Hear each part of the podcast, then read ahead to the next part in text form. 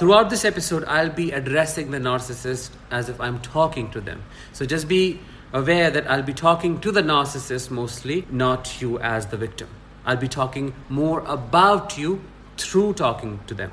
Hi, I am Danish, a narcissistic abuse recovery professional. In this episode, we're going to talk about the evil nature of a narcissist. Five things they do that are purely and inherently evil. I know I'm not supposed to associate the word evil with narcissist because science says so. But no, my views are entirely different on this. Personality disorder or not, the impact they have on the victims is devastating and extremely destructive that no scientific or spiritual explanation can justify. If you want to dive deep into the understanding of why I think the way I think, stay until the end because this is going to be eye opening.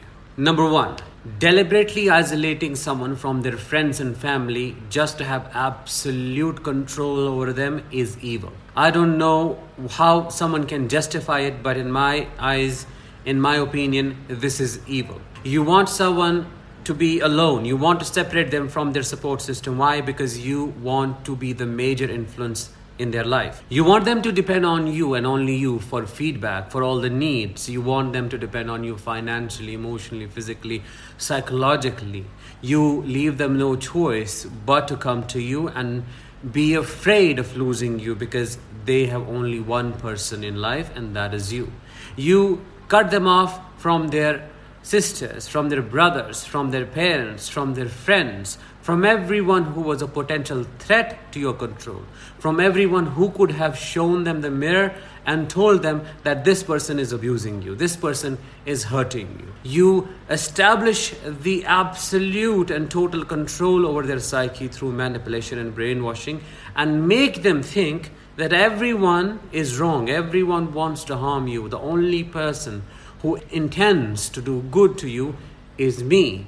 And the only person you can ever rely on, the only person who loves you is me. You cannot depend on them, they are your enemies. This is what you convince a person to believe. If that is not evil, I don't know what is.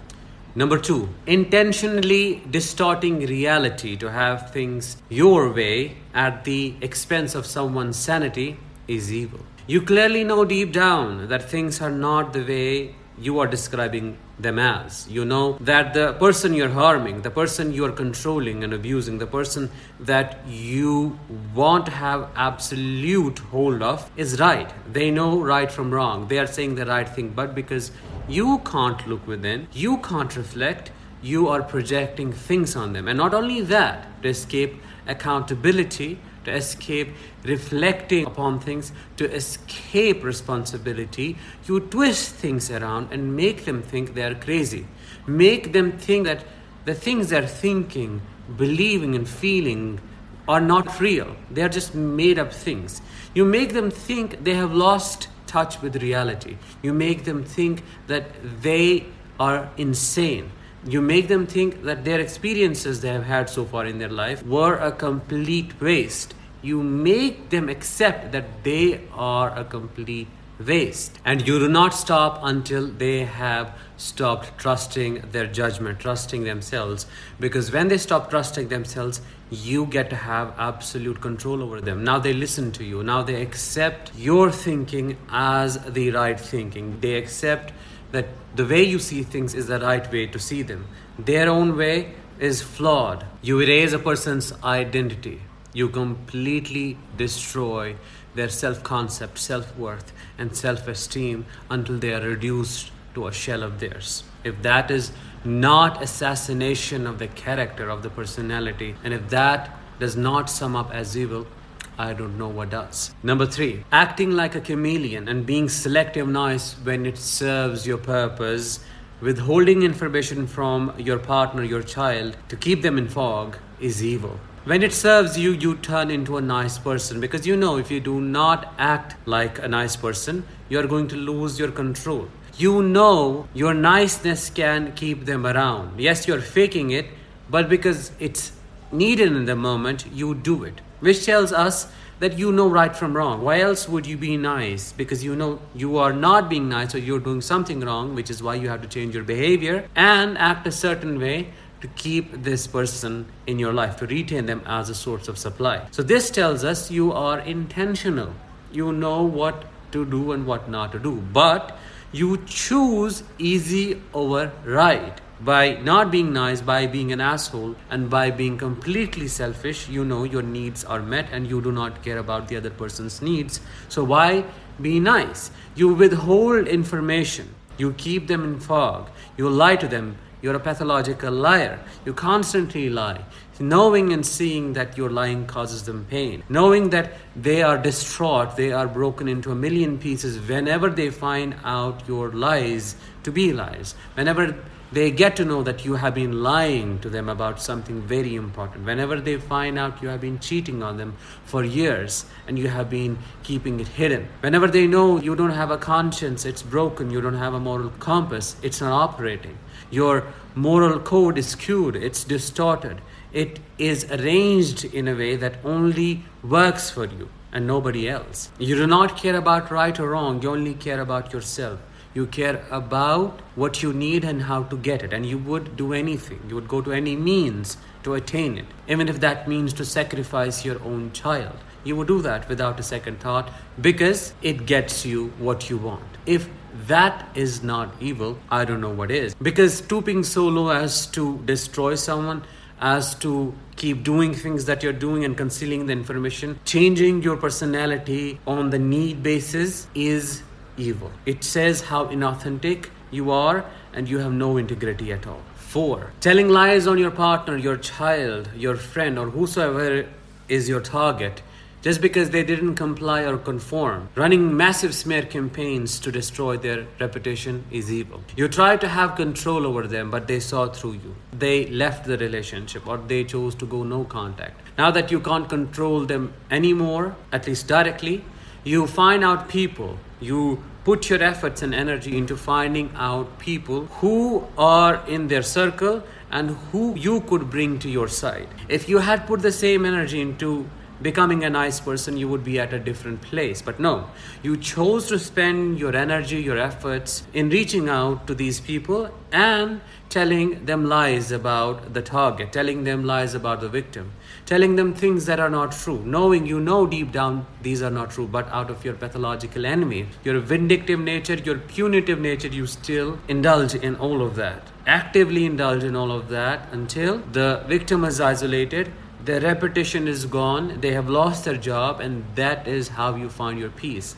How pathetic is that? If that is not evil, what is? Because these are the things an evil person would do. And you leave no stone unturned to prove you have that innate evil within yourself, within your heart. Why else would you choose darkness again and over and over just to destroy someone, just to get what you want? Number five, acting cool, calm, and collected in front of others while driving the victim crazy is evil. You know how to put up a show, you know how to project an image of the same person. You act like as if you don't know anything, you don't know why he or she is reacting that way. You want to prove to them I am the sane person. I have not done anything wrong because they don't see you reacting. They don't see you screaming. They don't see you hysterically crying. They don't see you yelling.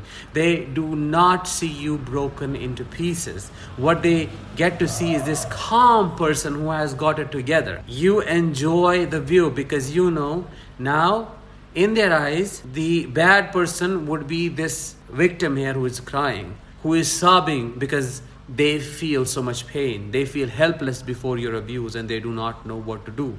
You have driven them crazy to the point of giving up. They do not know how else to make sense of things, so they do not know what to say, how to say it. And you enjoy the view because you, when asked, you say, I don't know. He or she has been acting that way, and this is why I wanted to run away from them. I don't know how else to deal with them. I'm just done with it. This is what I have to put up with every single day of my life. You act like the victim. You frame the whole situation, you shape the environment to make this person look like the perpetrator when you are the main aggressor. You are the real abuser, but you are hide behind the facade of victim. If that is not evil, what is? Because you prey on their vulnerability. You prey on their pain, intentionally do it. You selfishly choose to act like this calm, cool, and collected person just because that serves your purpose. You want to skew and distort the reality. You want a wrong message to be sent outside to the world so that they do not point a finger at you. Instead, they point all the fingers at them. How would anything, any psychological definition, explanation justify that? In my opinion, nothing can ever justify it because I have been there personally. I know the wounds that I'm talking about. And when you are with such a person, it feels like you see the devil incarnated right in front of your eyes. Nothing else justifies why they would do such an inhuman thing. I have heard so many victims saying, no matter how hurt I would be in my life, but I would never do that. It doesn't matter the level of pain I would be struggling with, but I would never stoop so low. I would never do that to a person. And I'm sure, as a person, as a victim of narcissistic abuse, you also would never do that. But they choose to do that, which tells us it's not their pain that drives them, it is their choice that they have constantly made and reinforced their behavior through their repeated choices. Let me know what your thoughts are in the comments. And if you found this video, this episode insightful, drop a like, share this video, and I'll talk with you in the next one. Until then, let the healing begin.